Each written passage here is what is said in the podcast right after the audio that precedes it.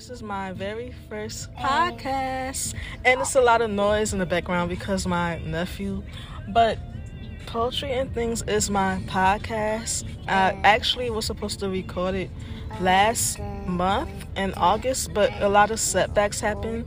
And again, that's my that's my nephew in the background. But I my next episode, I'm definitely gonna record when it's less noise.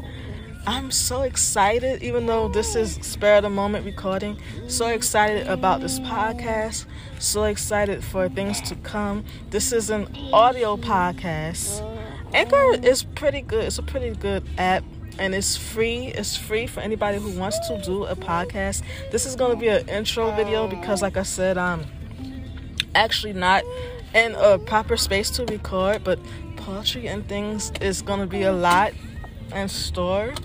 It's going to be a lot of things in store for this podcast, and I'm really excited for this podcast. I wanted to come and do a quick intro video because, like I said, I'm not in a good space to record when it's quietness.